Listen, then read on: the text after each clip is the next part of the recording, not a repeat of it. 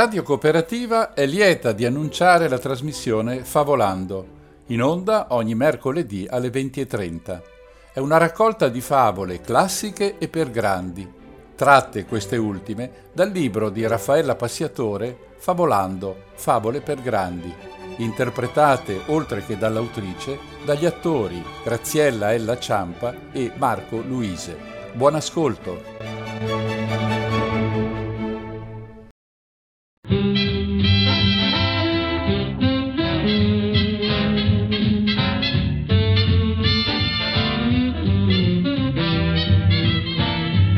Cari amici, in questa puntata di Favolando parliamo di relatività. Non abbiate paura, nessuna formula strana, ma due racconti che cercano di affrontare il tema da due punti di vista differenti. Quello scientifico prima, con il racconto di come un fisico tedesco di nome Alberto sia arrivato a conclusioni fantastiche che hanno letteralmente rivoluzionato il mondo.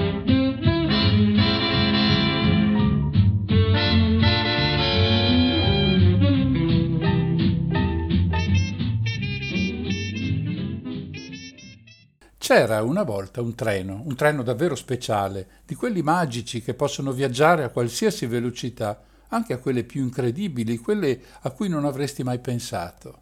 Ma per adesso non ci serve, ci basta un treno qualunque che si muove su rotaie lunghissime, diritte come un fuso, delle quali non si riesce nemmeno a vedere la fine.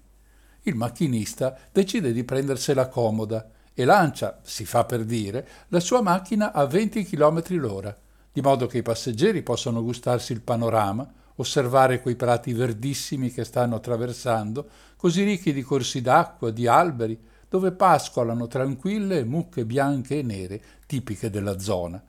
Su quel treno c'è un passeggero che non riesce a trovare una sistemazione che gli piaccia. Nel primo scompartimento c'è un uomo con la sigaretta, cosa che gli dà un sacco di fastidio. Nel secondo due ragazzini giocano tra loro facendo rumore senza badare ai rimproveri troppo teneri della madre. Nel terzo, una coppia di sposi discute animatamente sul destino della loro relazione. Insomma, Luigi, questo è il suo nome, cammina veloce lungo il corridoio in senso contrario alla marcia del treno. Qualcuno lo ha perfino cronometrato, deducendo che la sua velocità è notevole, di ben 10 km l'ora. In uno scompartimento ci sono due simpatici vecchietti, due scienziati in pensione, che stanno andando in vacanza verso la stazione termale di Comingen perché i reumatismi cominciano a diventare davvero fastidiosi.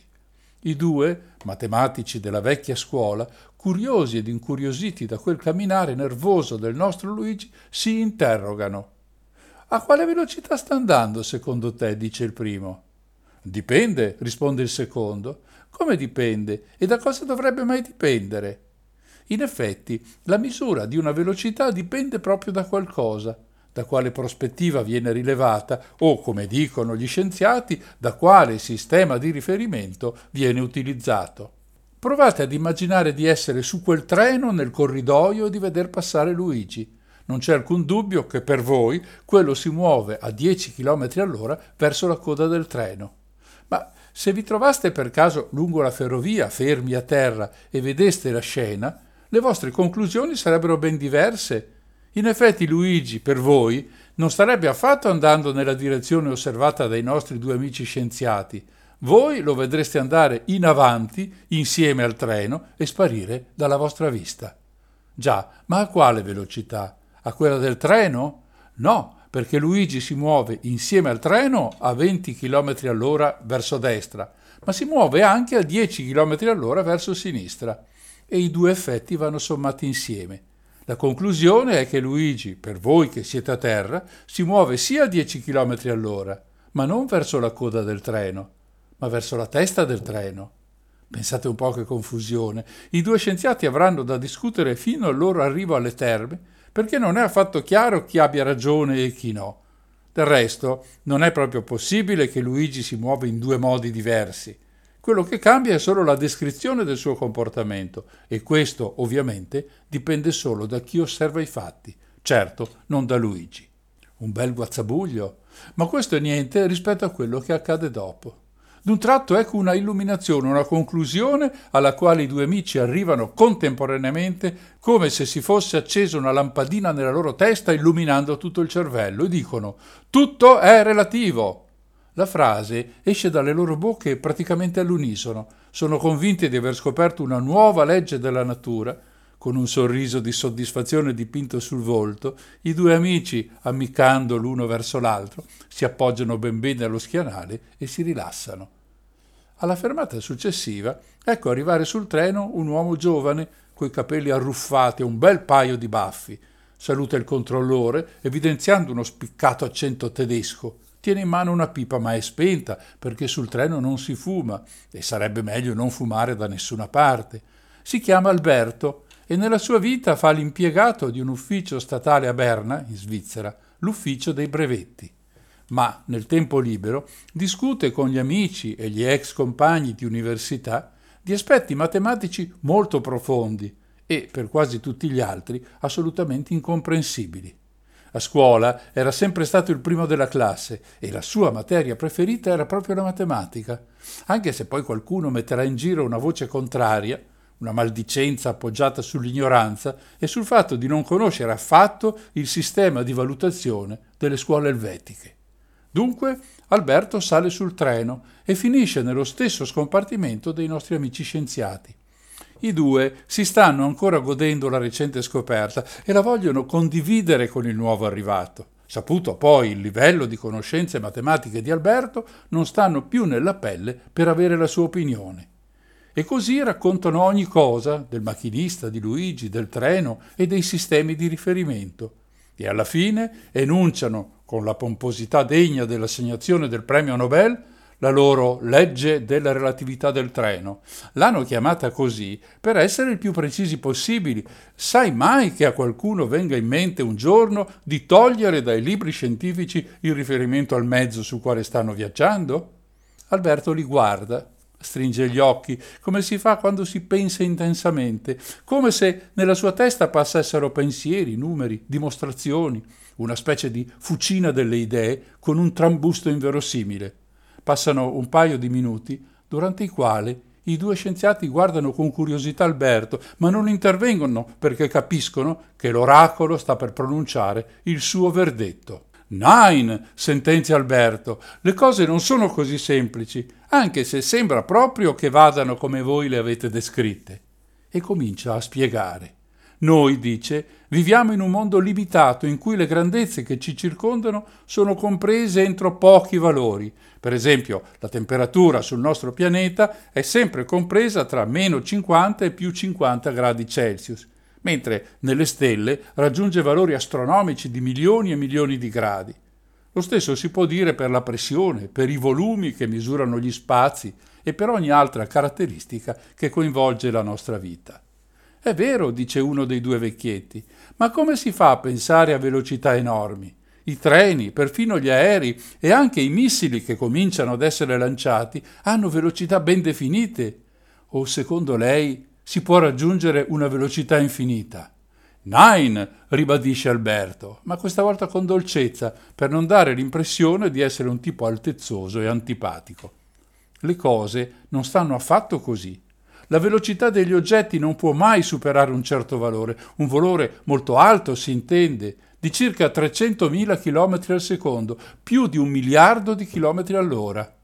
I due amici rimangono sbigottiti di fronte a questa affermazione. Ma come? Ci sono oggetti che vanno così veloci? E quali sono? E chi ha misurato una simile velocità fantasmagorica?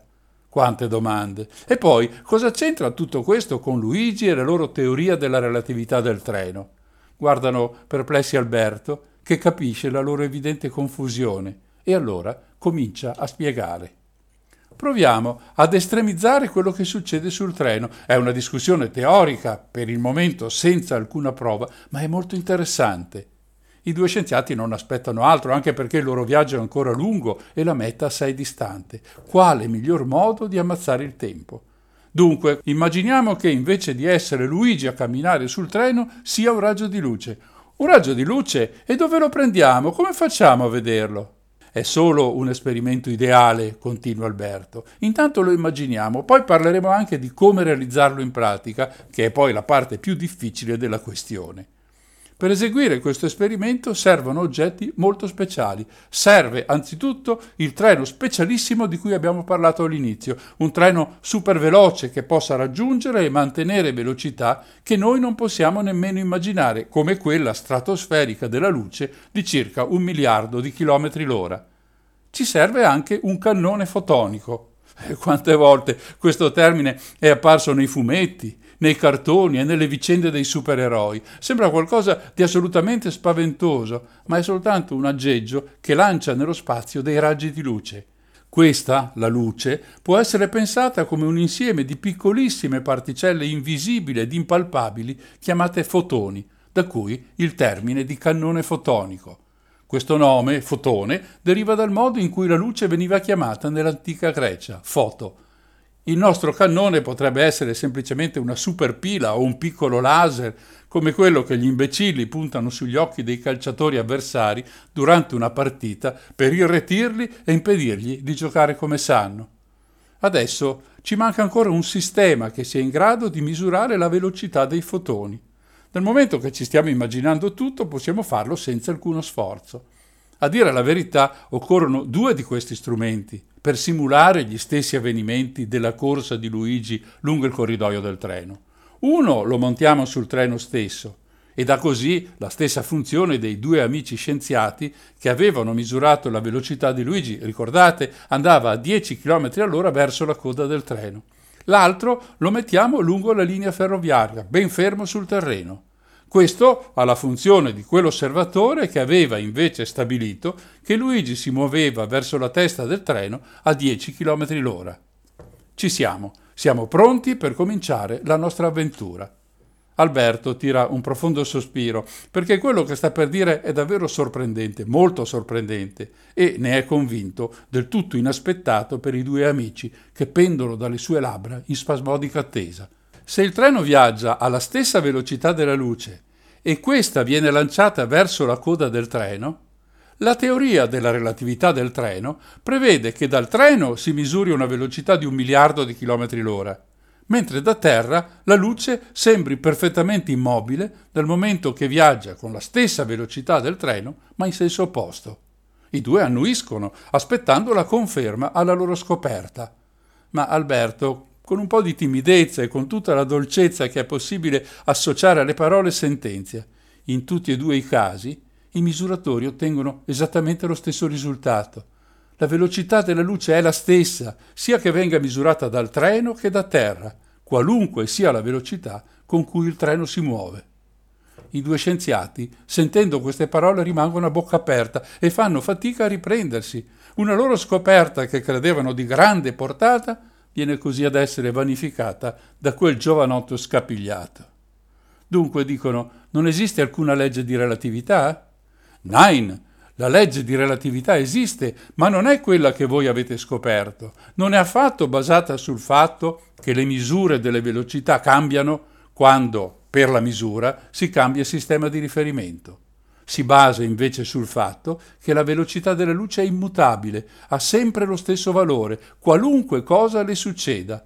Insomma, per dirla con parole scientifiche, la velocità della luce non è relativa, è assoluta. È piuttosto curioso, se ci pensate, che un principio di relatività sia basato su un'affermazione simile con una grandezza assoluta. E, eh, lo ricordiamo, assoluto è l'esatto contrario di relativo. I due amici non riescono a capacitarsi di quella informazione devastante, ma cercano in qualche modo un appiglio per salvare la loro scoperta.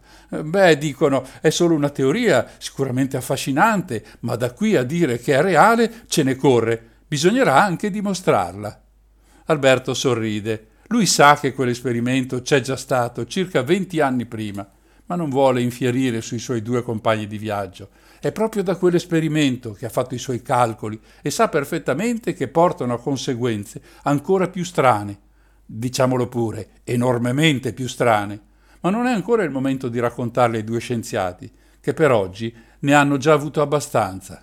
Preme la sua schiena contro il sedile e si lascia dondolare dal treno, che viaggia ad una velocità che con la luce non ha proprio niente a che fare.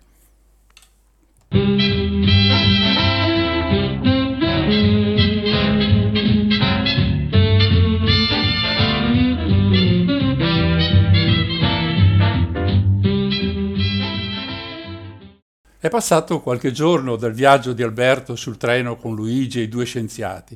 È arrivato in un paesino dell'Oberland bernese, dal nome quasi impronunciabile.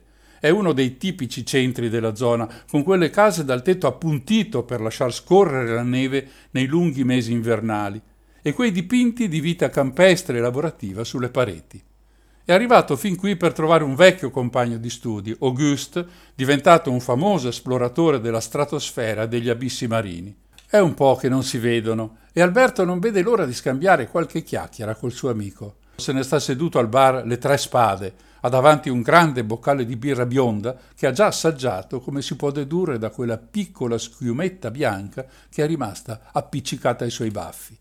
Sta ancora pensando ai due amici incontrati sul treno e si rammarica di non aver avuto il tempo per convincerli della bontà delle sue conclusioni, di non avere spiegato a quali incredibili conseguenze porti il fatto che la luce ha una velocità assoluta, che cioè ha sempre lo stesso valore da qualunque sistema di riferimento venga misurata e gli torna in mente quello scienziato Albert Michelson, un ebreo prussiano, trasferito negli Stati Uniti di cui è diventato cittadino. Ebbene, Michelson, qualche decennio prima dei fatti che stiamo raccontando, aveva eseguito uno straordinario esperimento con la luce usando alcuni specchi per confutare una teoria vecchia come il mondo, e cioè l'esistenza di un elemento quasi magico e molto misterioso, l'etere, che avrebbe, secondo la scienza dell'antichità, circondato il mondo in cui abitiamo. Nonostante fosse questa l'intenzione, le conseguenze di quell'esperimento sono state decisamente devastanti per i vecchi professori, ancorati a teorie che risalivano all'antica Grecia. Una di queste conseguenze, quella che ci interessa di più, è proprio quella che Alberto aveva raccontato ai suoi due compagni di viaggio. La velocità della luce è assoluta e non dipende da alcun sistema di riferimento dal quale viene misurata. La conoscenza di questo risultato aveva provocato in Alberto un turbinio di pensieri, di calcoli, di lunghe riflessioni, di conclusioni straordinarie. Aveva però sempre avvertito tutti i suoi amici matematici, quei pochi che riuscivano a seguire il filo dei suoi ragionamenti, che un conto è parlare della luce, della sua straordinaria velocità, altro è parlare di quello che ci succede ogni giorno della nostra vita. Insomma, per noi è vero quello che i due scienziati sul treno avevano concluso a proposito del camminare di Luigi. Le cose cambiano solo in un mondo in cui tutto viene a super velocità, ad una velocità, diciamo così, che si possa paragonare a quella della luce di un miliardo di chilometri l'ora o poco meno. Cerchiamo adesso di tornare ai nostri giorni felici quando andavamo a scuola e il professore di fisica ci spiegava che cos'è la velocità, come si fa a calcolarla. Noi siamo abituati a parlare di questa grandezza nella nostra vita quotidiana. Quante volte abbiamo detto quell'automobile è più veloce di quell'altra? Ma ci siamo mai soffermati a domandarci che cosa significa tutto questo? Essere più veloci può significare solo due cose. La prima è coprire un percorso in meno tempo. È quello che avviene nelle gare di corsa. Nei 100 metri chi ci mette meno tempo vince. Significa che è stato più veloce di tutti gli altri. La seconda è coprire un percorso maggiore nello stesso tempo. È quanto avviene in alcune gare particolari, come quando i ciclisti cercano di stabilire il nuovo record dell'ora. Hanno un'ora di tempo e vince chi percorre più chilometri. Insomma, la velocità ha a che fare con il percorso effettuato ed il tempo impiegato. I fisici sono abituati a dire che la velocità è il rapporto che esiste tra lo spazio percorso e il tempo impiegato. Dunque, se vogliamo capire cosa succede alla velocità, quella piccola del treno e quella enorme della luce, dobbiamo comprendere cosa capita a queste due grandezze super fondamentali nella nostra vita, lo spazio e il tempo. Ora, sapere cos'è lo spazio non è poi così complicato, è il percorso, il tragitto, la distanza che qualcuno o qualcosa percorre. Siamo abituati a misurarlo in metri o in chilometri, a seconda di quanto lontano decidiamo di andare. sapere cos'è il tempo è cosa assai più difficile, quasi impossibile, perché non è una caratteristica che cade sotto i nostri sensi. Non lo vediamo, non lo sentiamo, non possiamo palparlo e nemmeno odorarlo. Per certi versi possiamo ben dire che il tempo non esiste. Quello che possiamo sapere è solo quando qualcosa inizia e quando finisce, usando un orologio o una clessidra o qualunque altro marchingegno di questo genere.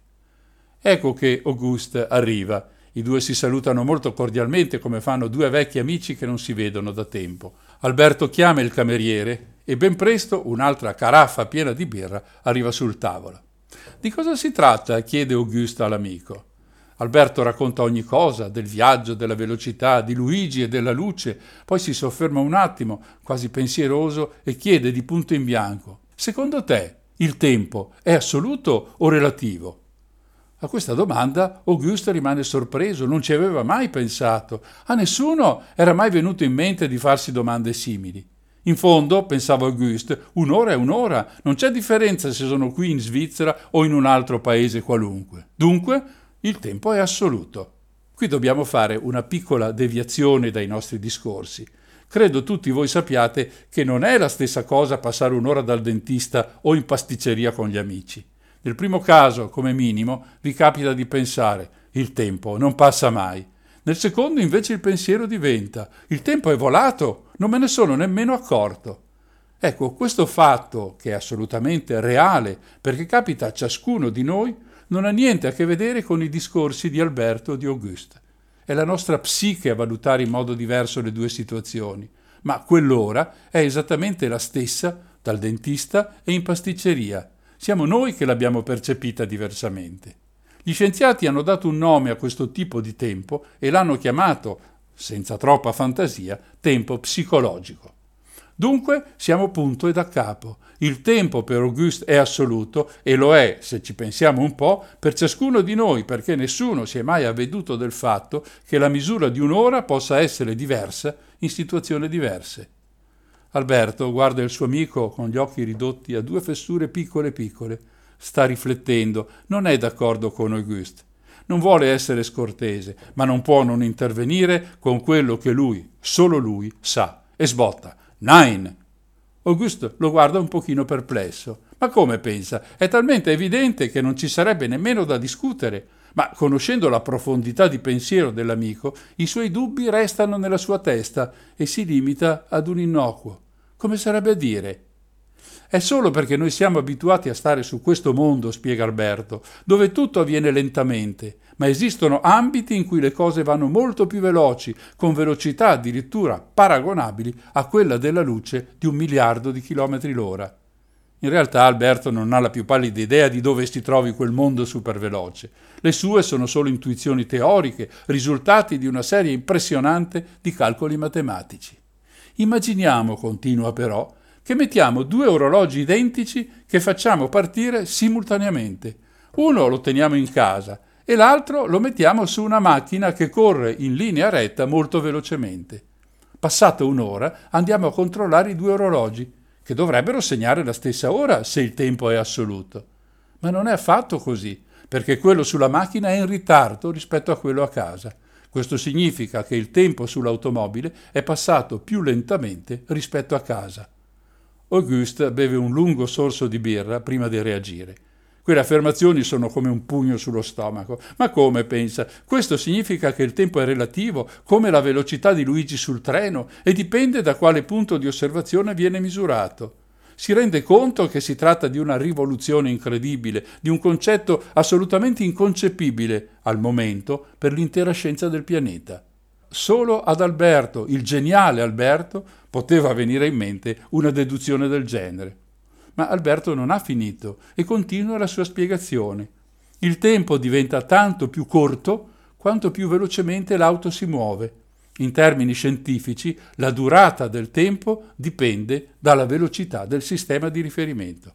Questa poi, pensa Auguste, vuoi vedere che se potessi viaggiare alla velocità della luce il tempo si fermerebbe?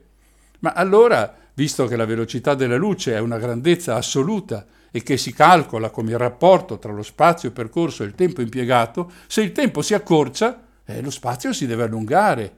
È incredibile, anche la misura delle distanze dunque dipende da chi le misura e da dove costui si trova. Ecco la relatività. Mentre la velocità della luce è assoluta, lo spostamento e gli intervalli di tempo sono relativi. Incredibile davvero. A questo punto, tuttavia, ad Auguste viene un piccolo ma giustificato dubbio e chiede: Hai delle prove concrete di tutto questo? Nein, ma ne sono sicurissimo perché i miei calcoli portano a questo risultato. Tieni presente, mio caro Auguste, che questi effetti così strani si possono valutare solo quando la velocità del misuratore è molto alta, molto superiore a quella di qualunque mezzo oggi disponibile. Ma verrà un giorno in cui la scienza sarà in grado di dimostrare che la mia teoria è corretta. Basta aspettare un po' di tempo, quello assoluto, perché noi aspetteremo rimanendo fermi o quasi. Chiamando il cameriere, si fa portare un'altra birra per sé e una per il suo amico Auguste. In fondo, pensa, c'è ancora un sacco di tempo, quello assoluto, prima che arrivi la sera.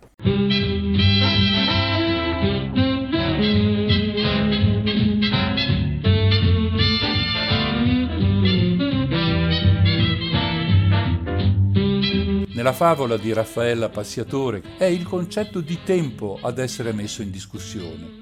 Che cosa significano frasi come c'è tanto tempo o il tempo passa veloce? Quanto tempo? Quanto veloce? E rispetto a che cosa?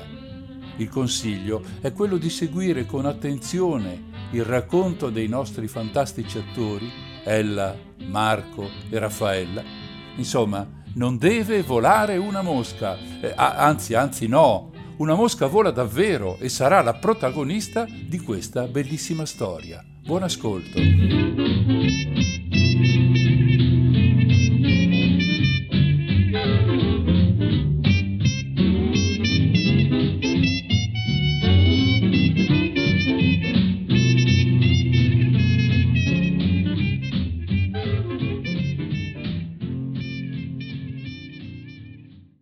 Collaborazione con Quarto Tempo state per ascoltare La legge della relatività di Raffaella Passiatore, tratto da Favolando, Favole per grandi.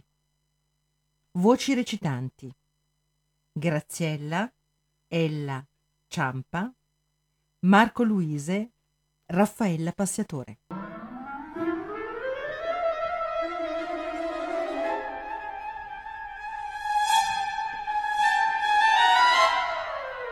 Un mezzogiorno di fine estate, una giovane mosca faceva colazione all'aperto. Svolazzava su ciò che le mucche al pascolo avevano lasciato dietro di sé, cercando i bocconcini più succulenti. Per caso volò di lì un moscone.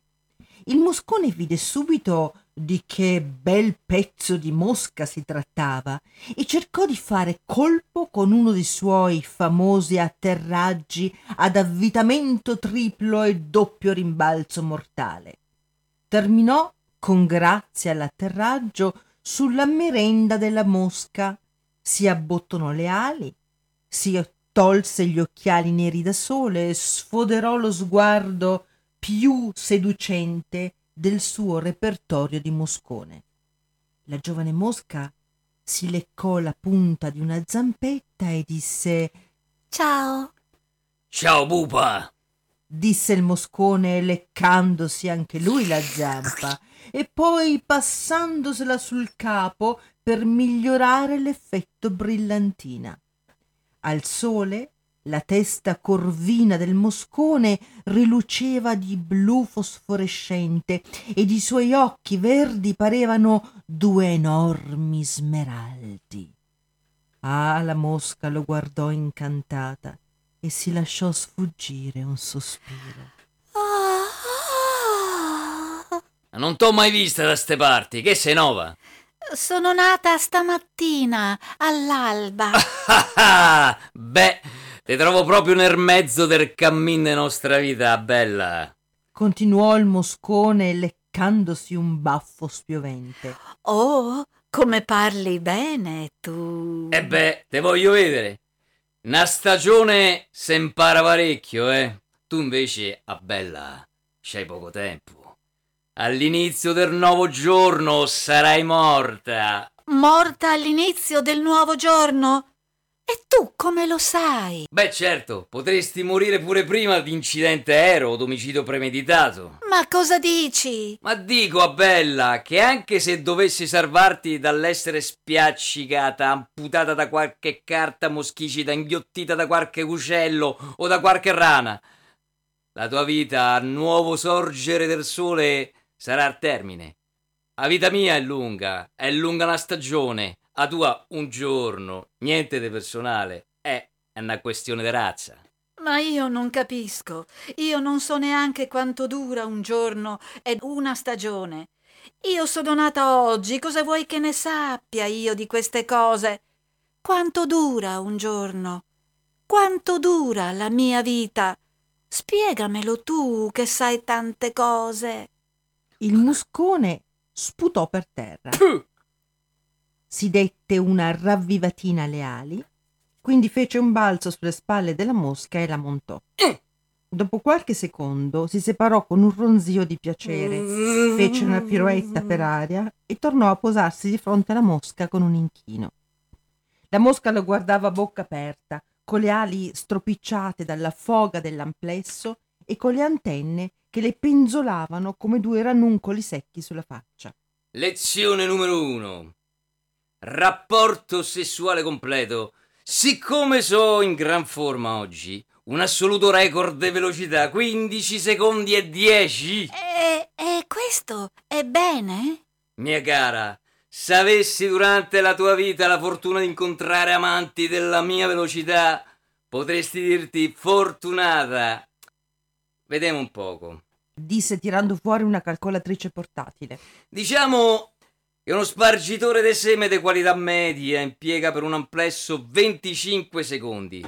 Diciamo che statisticamente potresti incontrarne 10 ogni ora, allora moltiplico 25 per 24. Aggiungo uno 0 e so 6.000 secondi, uguale a 100 minuti. In altre parole, un'ora e 40 minuti. Sì, perfetto.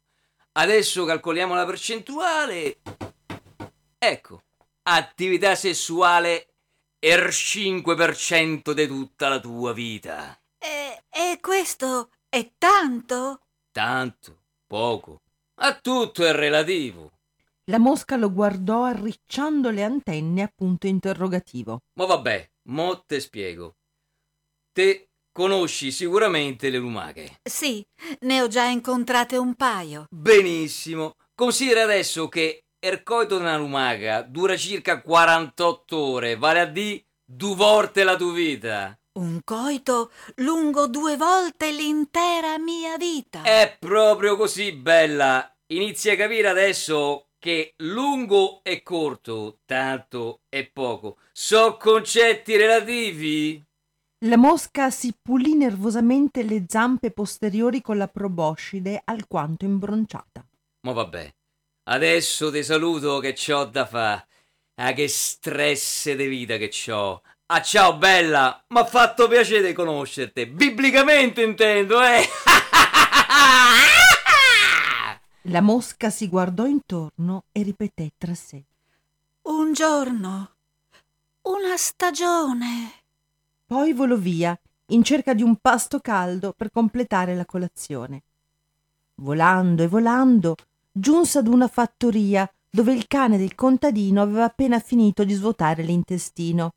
La mosca prese la rincorsa e si tuffò in quella delizia e si lasciò avvolgere dal vapore tiepido che ancora emanava il pastone del cane. Ciao, Ciao. sei nuova? Non ti ho mai vista. Sono nata oggi. Ah, capisco. disse il cane guardando il sole e socchiudendo gli occhi. Fra qualche ora inizia il tramonto. Dovresti essere già piuttosto saggia. Dimmi, cosa hai capito della tua vita? La mosca, con una stoccata, infilò la proboscide nella massa densa, dette una succhiatina e poi guardò il cane. Credo di aver capito che un amplesso può avere la durata di due vite intere. Oh, oh, oh, oh, sei una poetessa. Non lo so. Io credo di essere una mosca. Il cane si mise a scavare una buca, grattando con le unghie nella terra. Cosa fai? Eh, mi sto scavando la fossa. Sento che la mia vita sta per finire. Vorrei prepararmi una fossa in cui poter distendermi quando saprò che è arrivata l'ora. Eh, non voglio dare troppo lavoro al mio padrone. Ma la stagione non è finita. Perché dovresti morire adesso? Oh, perché io non muoio a fine stagione. Il mio tempo non si conta in stagioni, ma in anni. Adesso ho 75 anni ed il mio tempo è quasi finito. Io ho vissuto 27.393 volte la tua vita, ma se fossi il mio padrone, allora avrei adesso solo 15 anni e avrei vissuto solo 5.480 volte la tua vita. Non capisco. Eh, vedi, ogni anno per un essere umano è per me come sette anni. Ma significa che tutta la tua vita per un essere umano è solo circa un quinto dell'esistenza. Sì, praticamente sì. La mosca sospirò, si leccò la punta delle zampe, come sempre alla fine dei pasti, e poi distese le ali, pronta a volare via. Allora ti auguro di terminare la fossa per tempo. Grazie per il buon pasto. Addio. Addio, addio. rispose il cane alzando il muso e guardando la mosca alzarsi sul suo capo. Poco prima dell'alba, una vecchia tartaruga tornava a casa trascinando i piedi, quando notò un filo d'erba al bordo dello stagno vibrare come di mille scosse elettriche. Si avvicinò ed allungò il collo per vedere meglio, che i suoi occhi erano opachi dalla cataratta. All'altezza del suo naso vide un piccolo corpo nero scosso dai brividi. Toh, guarda, una mosca alla fine del suo giorno. La mosca aveva avvolto le ali intorno al corpo, come per riscaldarsi in una coperta, e le sue zampette si muovevano a scatti in uno spasmo delirante. Hai deposto le tue uova. Sì. Allora hai terminato il tuo compito e il tuo destino. Adesso posso mangiarti. Aspetta. Dimmi, quanto è lunga la tua vita? La mia vita? Ah, io sono del creato l'essere più longevo. Neanche l'uomo riesce a battermi. Tutta la tua vita è per me più corta di un respiro. E detto questo, aprì la bocca e si inghiottì la mosca in un sol boccone. La notte si squarciò con un boato. Una bocca di luce si spalancò ed una ispirazione gigantesca risucchiò la mosca. Ella si sentì precipitare in un vortice e poi, di colpo, le sembrò di non avere più peso, come quando si lasciava fluttuare nella brezza sottile del mattino. Tutto intorno luce e colori, mille colori indescrivibili, come di milioni e milioni dei fiori su quali si era distesa così volentieri a prendere il sole estivo. Chi sei? Sono una stella. E quanto dura la tua vita? La mia vita dura milioni di anni. È la vita di una tartaruga più corta di un tuo respiro. Tanto, tanto più corta. Allora la tartaruga ha mentito. Lei non è l'essere del creato con la vita più lunga. Sei tu. No, non sono io. Vedi, laggiù, laggiù. La vedi quella luce? Quella supernova vive molto più a lungo di me. Voglio andare a parlarle. Voglio scoprire chi è l'essere che vive più a lungo nel creato. Perché ridi? Lo scoprirai da sola, piccola mosca, ma non avere fretta. Hai tutto il tempo che vuoi. Addio, disse la mosca e volò via.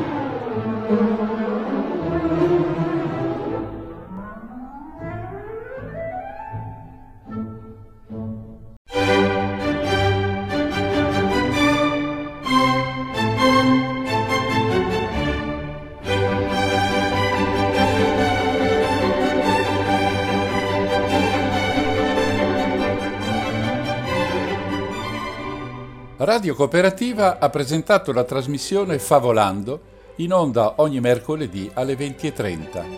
Augurandosi che abbiate gradito, vi ringrazia per l'ascolto e vi dà appuntamento alla prossima puntata.